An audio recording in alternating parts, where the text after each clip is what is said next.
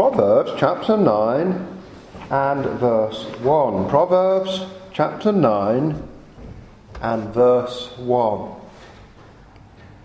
Wisdom hath builded her house, she hath hewn out her seven pillars. So Solomon's subject is the wisdom of God. He is personifying wisdom. Now, in the New Testament, in Colossians 2 and verse 3, we are told that in Christ are hid all the treasures of wisdom and knowledge. So, when we read Solomon here describing wisdom, he is speaking of the Lord Jesus Christ, the one in whom are hid all the treasures of wisdom and knowledge. If we want to discover the wisdom of God, we go to the Lord Jesus Christ. And so we think of Christ as we read these words here about wisdom. It is Christ who has built his house. It is Christ who has hewn out seven pillars. Seven is an important symbolic number in the Bible. Uh, it denotes the, the perfection of God. So the house which the Son of God has built is a perfect edifice, supported by the mighty pillars of God's truth. And the Son of God is calling upon men to become guests in the house which he has built, in this beautiful and stately home which is his. This house with seven pillars is the true church of Jesus Christ. The gathering of all who have turned from sin and believed in the Son of God. And so uh, we read in Ephesians 2 and verse 19, Paul says to believers, Ye are of the household of God. Jesus Christ himself being the chief cornerstone, in whom all the building fitly framed together groweth unto a holy temple in the Lord. And then Paul goes on speaking to the believers. In Christ ye also are builded together for an habitation of God through the Spirit. So there the Apostle Paul is explaining that the true church is where God dwells by his Spirit. The true church then is not any earthly institution which goes by the name of church, uh, because there may be unregenerate people within churches. But the true church is the gathering of those who are born again of God's Spirit. And all true believers uh, make up as parts of the building the whole, which is actually described as the temple. So we as Christians are living stones in the temple, which is the true church. And so we are being told here about this house which the Lord Jesus Christ has built. Wisdom hath builded her house, she hath hewn out her seven pillars. And so, this is the true church into which Christ is calling men. Come to this house, he says.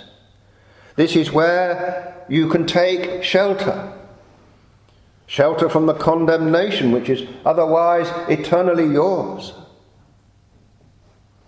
But not only to take shelter and be rescued, but also, says our Lord, come to this house to sit down and feast with me, your King.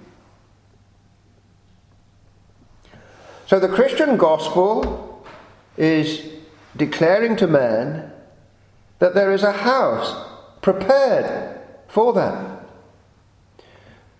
where they can enjoy mercy and salvation and feast forevermore upon the spiritual food which Christ supplies.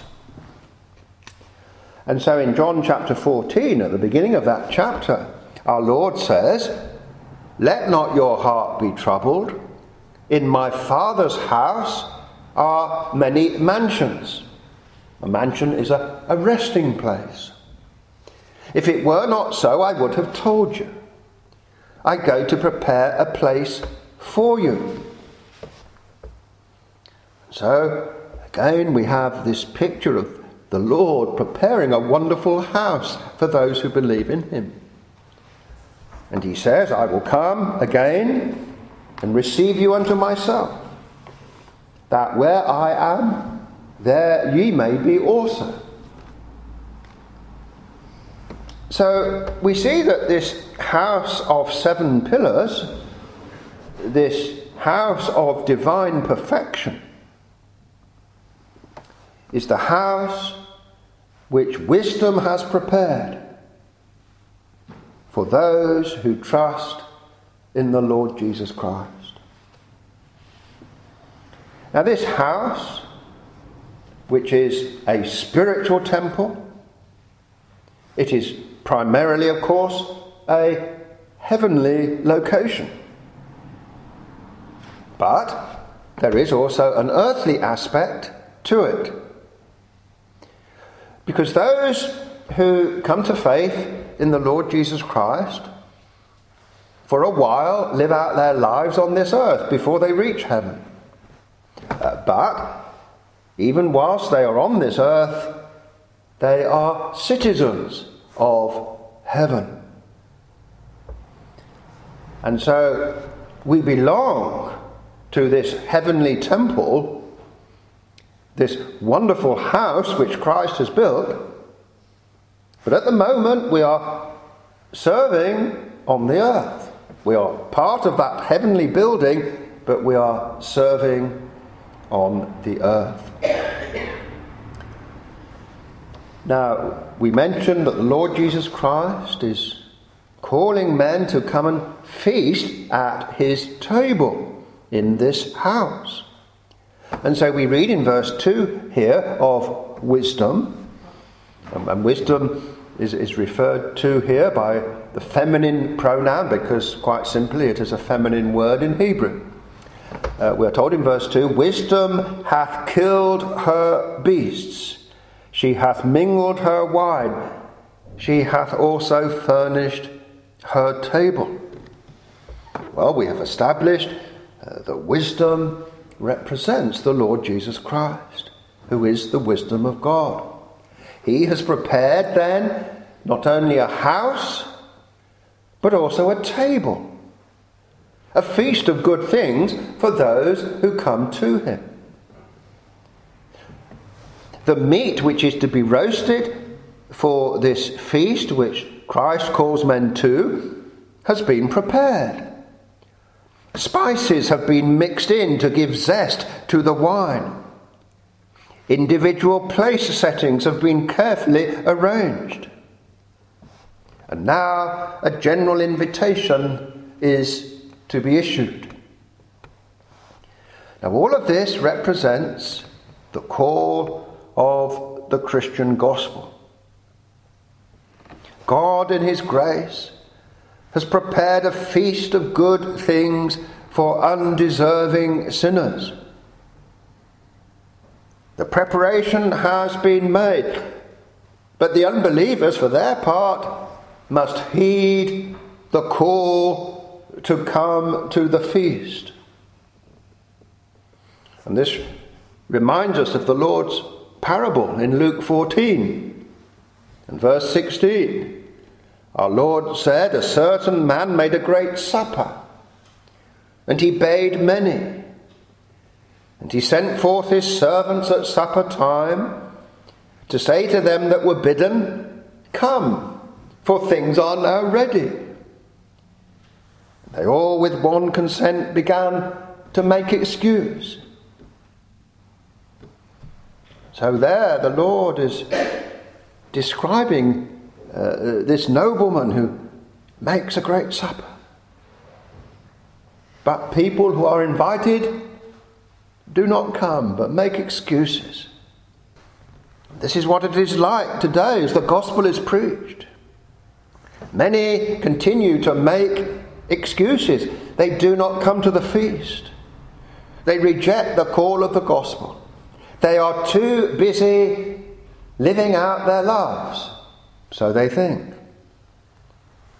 Forgetting, of course, that it is God who has given to them their lives in the first place. How the Lord grieves over those who refuse his call to the feast. When our Lord wept over Jerusalem, he declared, How oft would I have gathered thy children together, even as a hen gathereth her chickens under her wings, and ye would not. The Lord was calling men to his house, to his table But so many would not come.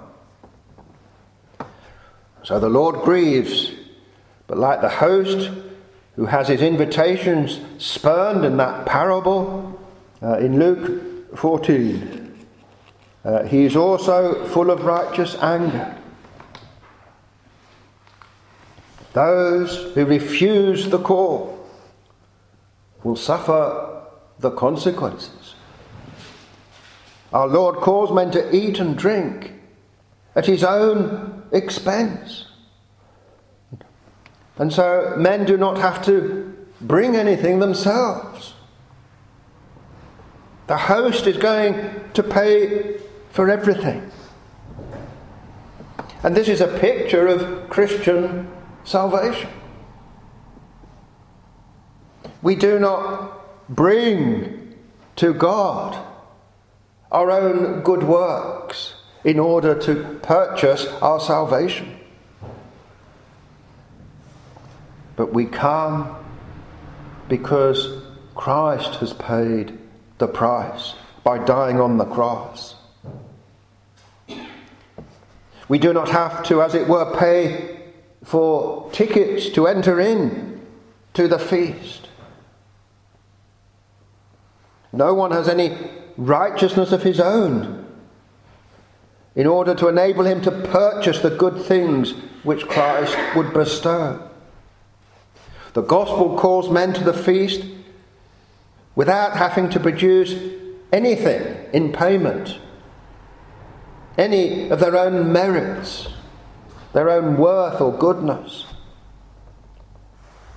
Unbelievers are called into God's kingdom on the grounds that Christ has provided the purchase price by dying in the sinner's place. And this is brought home to us at the beginning of Isaiah chapter 55. Ho, every one that thirsteth, come ye to the waters. And he that hath no money, come ye buy and eat. Yea, come buy wine and milk without money and without price. A call to the feast. You don't have to bring money to pay to get in. Then we read in Isaiah 55 and verse 3 Incline your ear and come unto me, hear, and your soul shall live.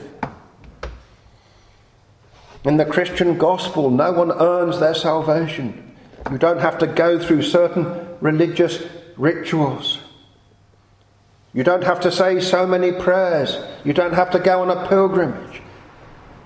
You don't have to offer some mighty service. But you come without any money trusting in another who is paying the price for you.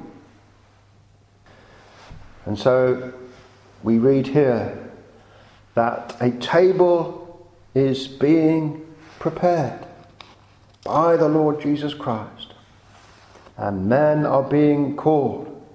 Wisdom hath killed her beasts, she hath mingled her wine, she hath also furnished her table.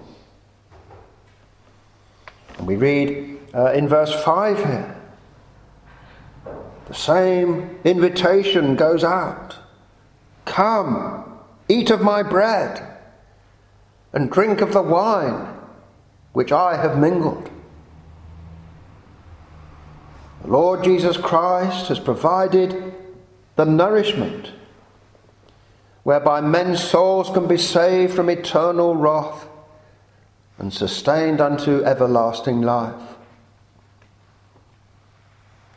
And so our Lord offers to feed men who are spiritually starving. This is why our Lord is referred to as the bread of life. John 6, verse 32. Our Lord declared, My Father giveth you the true bread from heaven, for the bread of God is he which cometh down from heaven, and giveth life unto the world. I am the bread of life, said our Lord. He that cometh to me shall never hunger, and he that believeth on me shall never thirst. And so this is the call of the Christian gospel here in, in verse 5. Come eat of my bread and drink of the wine which I have mingled. And another way in which this is described uh, is the metaphor uh, of being called to a marriage feast. Revelation 19 and verse 9. Blessed are they which are called to the marriage supper of the Lamb. So, once more, we have the feasting metaphor. And with special emphasis upon a marriage feast, because the true church is the bride of Christ. We read in Psalm 36 and verse 8 they shall be abundantly satisfied with the fatness of thy house, and thou shalt make them drink of the river of thy pleasures. So, once more, we have a similar metaphor there in Psalm 36 of generous hospitality. This is the privilege which God bestows upon believers. They shall be abundantly satisfied with the fatness of God's house. And then in Psalm 23, we are told, Thou preparest a table before me. Thou hast anointed my head with oil, my cup runneth over. To anoint the head with oil was one of the courtesies that a host would render to the guests who came to dine with him. And he who believes in Christ will receive the anointing of the Holy Spirit and the choicest food for his soul. Now we read of wisdom in verse 3 here. She hath sent forth her maidens. She crieth upon the highest places of the city. The maidens here are wisdom's servants, going out into the city to call upon the inhabitants to be their master's guests. And they go and issue their invitations at the most prominent places in the city. This is why we are told, Wisdom crieth upon the highest places. The places which everybody will notice. so that as many people as possible will hear the invitation. Now, these maidens, who are the servants of wisdom, represent the preachers of the Christian gospel. The metaphor of young maidens is used to denote purity. So wisdom hath sent forth her maidens.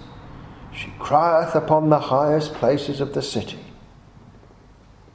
This is what is happening when the gospel is preached today.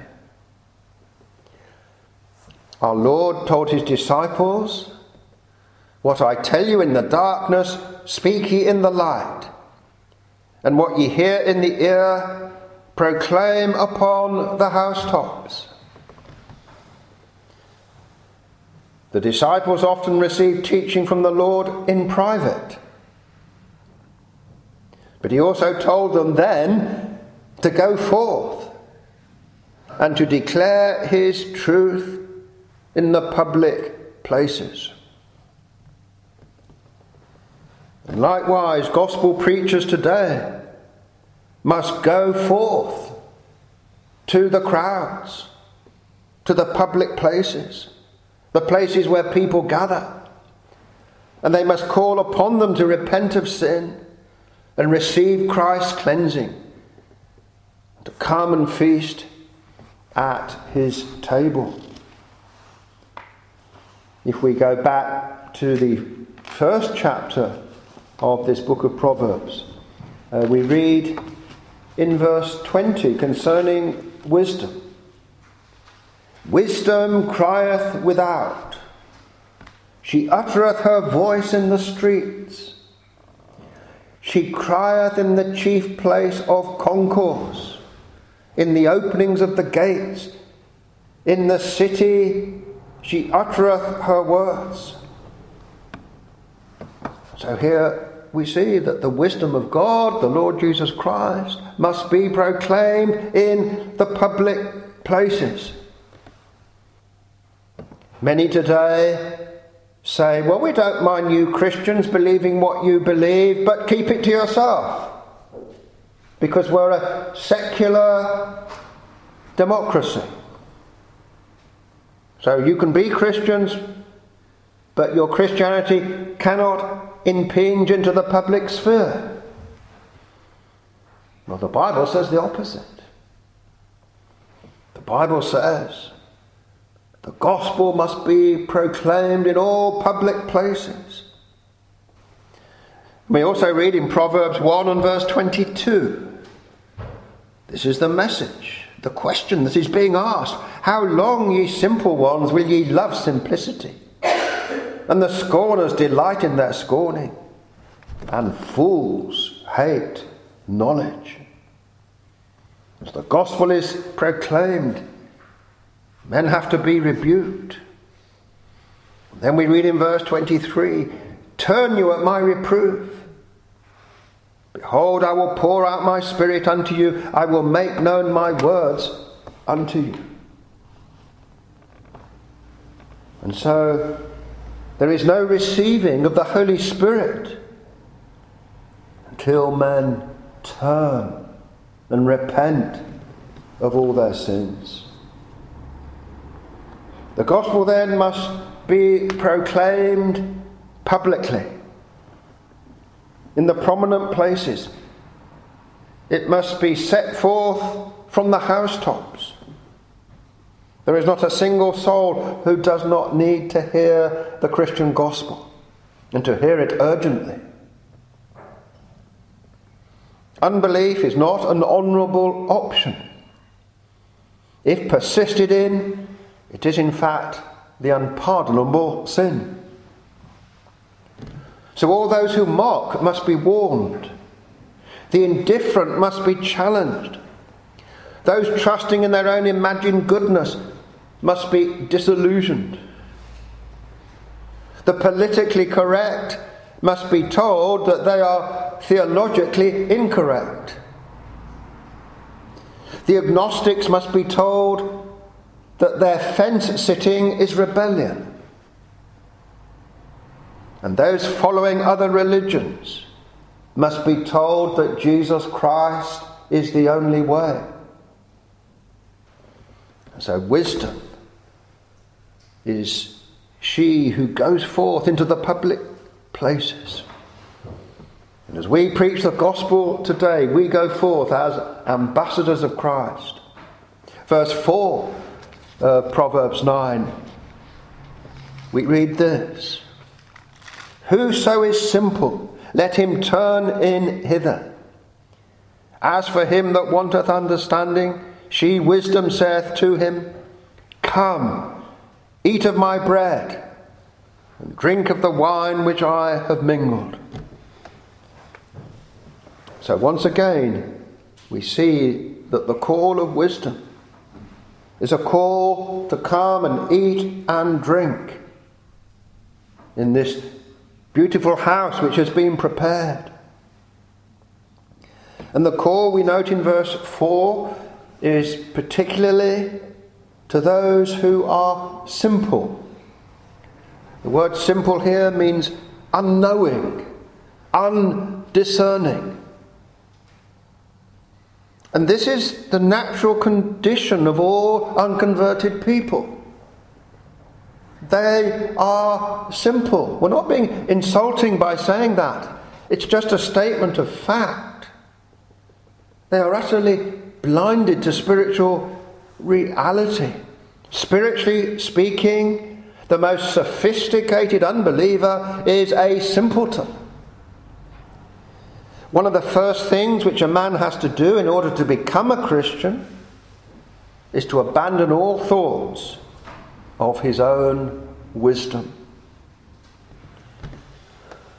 Men have to realize that in spiritual things they have been utterly ignorant. Rejecting Jesus Christ is not free thinking, it is an indication of having been deceived. Paul tells us in 2 Corinthians 4 and verse 4 that the God of this world, Satan, hath blinded the minds of them which believe not, lest the light of the glorious gospel of Christ should shine unto them. So it is necessary for unbelievers not to be proud of having been deceived by Satan. It is worldly, devil inspired wisdom which makes people think that they do not need the Christian gospel. But the Apostle Paul tells us that the wisdom of this world is foolishness with God. We live in an age where Christianity has been cast off and been replaced by a man made system of thinking. But Paul says in 1 Corinthians 2 and verse 5 Your faith should not stand in the wisdom of man. We have a government which speaks about British values. But when they speak about British values, they make no reference to the Bible. It is a man made system of values. Whereas in reality, the true values of this nation have always been based upon the Christian revelation. So Paul says here in 1 Corinthians 2, verse 5 Your faith should not stand in the wisdom of man. We speak not the wisdom of this world, nor of the princes of this world, which come to naught.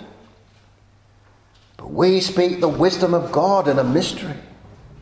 And this wisdom, says Paul, is such that none of the princes of the world knew it. For had they known it, they would not have crucified the Lord of glory. We must never forget that it was the religious and political leaders of the day who put our Lord to death. That is this world's wisdom. They were conforming to the received wisdom of their society when they put the Lord to death. So the Lord Jesus Christ declares in verse 6 here Forsake the foolish and live, and go in the way of understanding. Here is a call to be separate from the foolish philosophies of men. Cease from the ways of this world's wisdom. Submit to God's revelation in Christ. Those who do so will live. They will receive the new life of the Holy Spirit, who will enable them to be holy.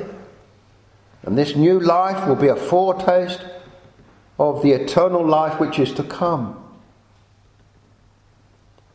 So, this verse 6 is teaching us that for a man to partake of the gospel feast, he must make a complete and utter change of direction, abandoning the fashionable wisdom of this world. One of the great problems we have in our own day is that churches are trying to embrace the world's wisdom. But to become a Christian, there must be a total abandoning of this world's wisdom. Forsake the foolish, says Christ, and live. And go in the way of understanding, God's way. In Colossians 2 and verse 8, Paul says, Beware lest any man spoil you through philosophy and vain deceit, after the tradition of man, after the rudiments of the world, and not after Christ. To follow Christ is to abandon the foolish ways of this world. Ways which men in their spiritual blindness actually think are wise. But our Lord warned that the road to hell is a broad way and it is full of people who think that they are being wise. But we are called to forsake the foolish. Let us not be influenced by the society around us. So, as we preach the gospel, we must go out into the world and call men to feast at Christ's table. But we will be speaking to those who will frequently not want to listen to us. We read in verse 7 here He that reproveth a scorner getteth to himself shame, he that rebuketh a wicked man getteth himself a blot. It is very hard to lead unbelievers out of their folly. To preach the gospel is, in fact, the highest act of love for another person. Yet it will often cause the messenger to become an object of contempt. He that reproveth a scorner getteth to himself shame. Men are often offended when the truth of Christ is presented to them. Men are offended when they are told they must repent of sin. He that rebuketh a wicked man getteth himself a blot. But we must not lose heart. Our Lord warned, You shall be hated of all men for my name's sake. And Paul said, as a preacher of the gospel, we are made as the filth of the world, the offscouring of all things. There are some who are so hardened in their hostility to the gospel that we are actually counseled to leave them be. They have hardened themselves so much that God Himself has given them up, so that it will be fruitless to exhort them any further. This is what our Lord meant when He said, Give not that which is holy unto the dogs, neither cast your pearls before swine, lest Haply they trample them under their feet and turn and rend you. So, yes, we persevere in taking the gospel to all men, and we keep on doing that. But there may come a point with some when it becomes fruitless to exhort them any further. Give not that which is holy unto the dogs. What an urgency then there is for men to heed the gospel before they reach that stage where it is no longer right for them to hear the gospel. Cast not your pearls before swine. Men, by keep on rejecting Christ, are risking getting into that position whereby they will not hear the pearl of the gospel because they have rejected it for so long. So men must respond to Christ's call to come and feast at his table whilst there is time. He is declaring to all men today Wisdom hath builded her house, she hath hewn out her seven pillars. In other words, Christ is saying to men, I have prepared a house for you. Everything is ready. Come and feast on the food which I want to give to you. God has prepared a feast of good things for undeserving sinners. But they, for their part, must heed the call to come to the feast. And so these verses are teaching us that wisdom, the Lord Jesus Christ, is calling upon all today to eat and drink at his expense. For he has paid the price for the good things by his death upon the cross. The call then of the gospel is this Come, sinners, to the feast. Jesus Christ is calling upon all sinners today to come and eat the good things which he has prepared for them. All things are ready. The Lord Jesus Christ is calling, but the unbeliever has to come, and he must come urgently whilst there is still time. Amen.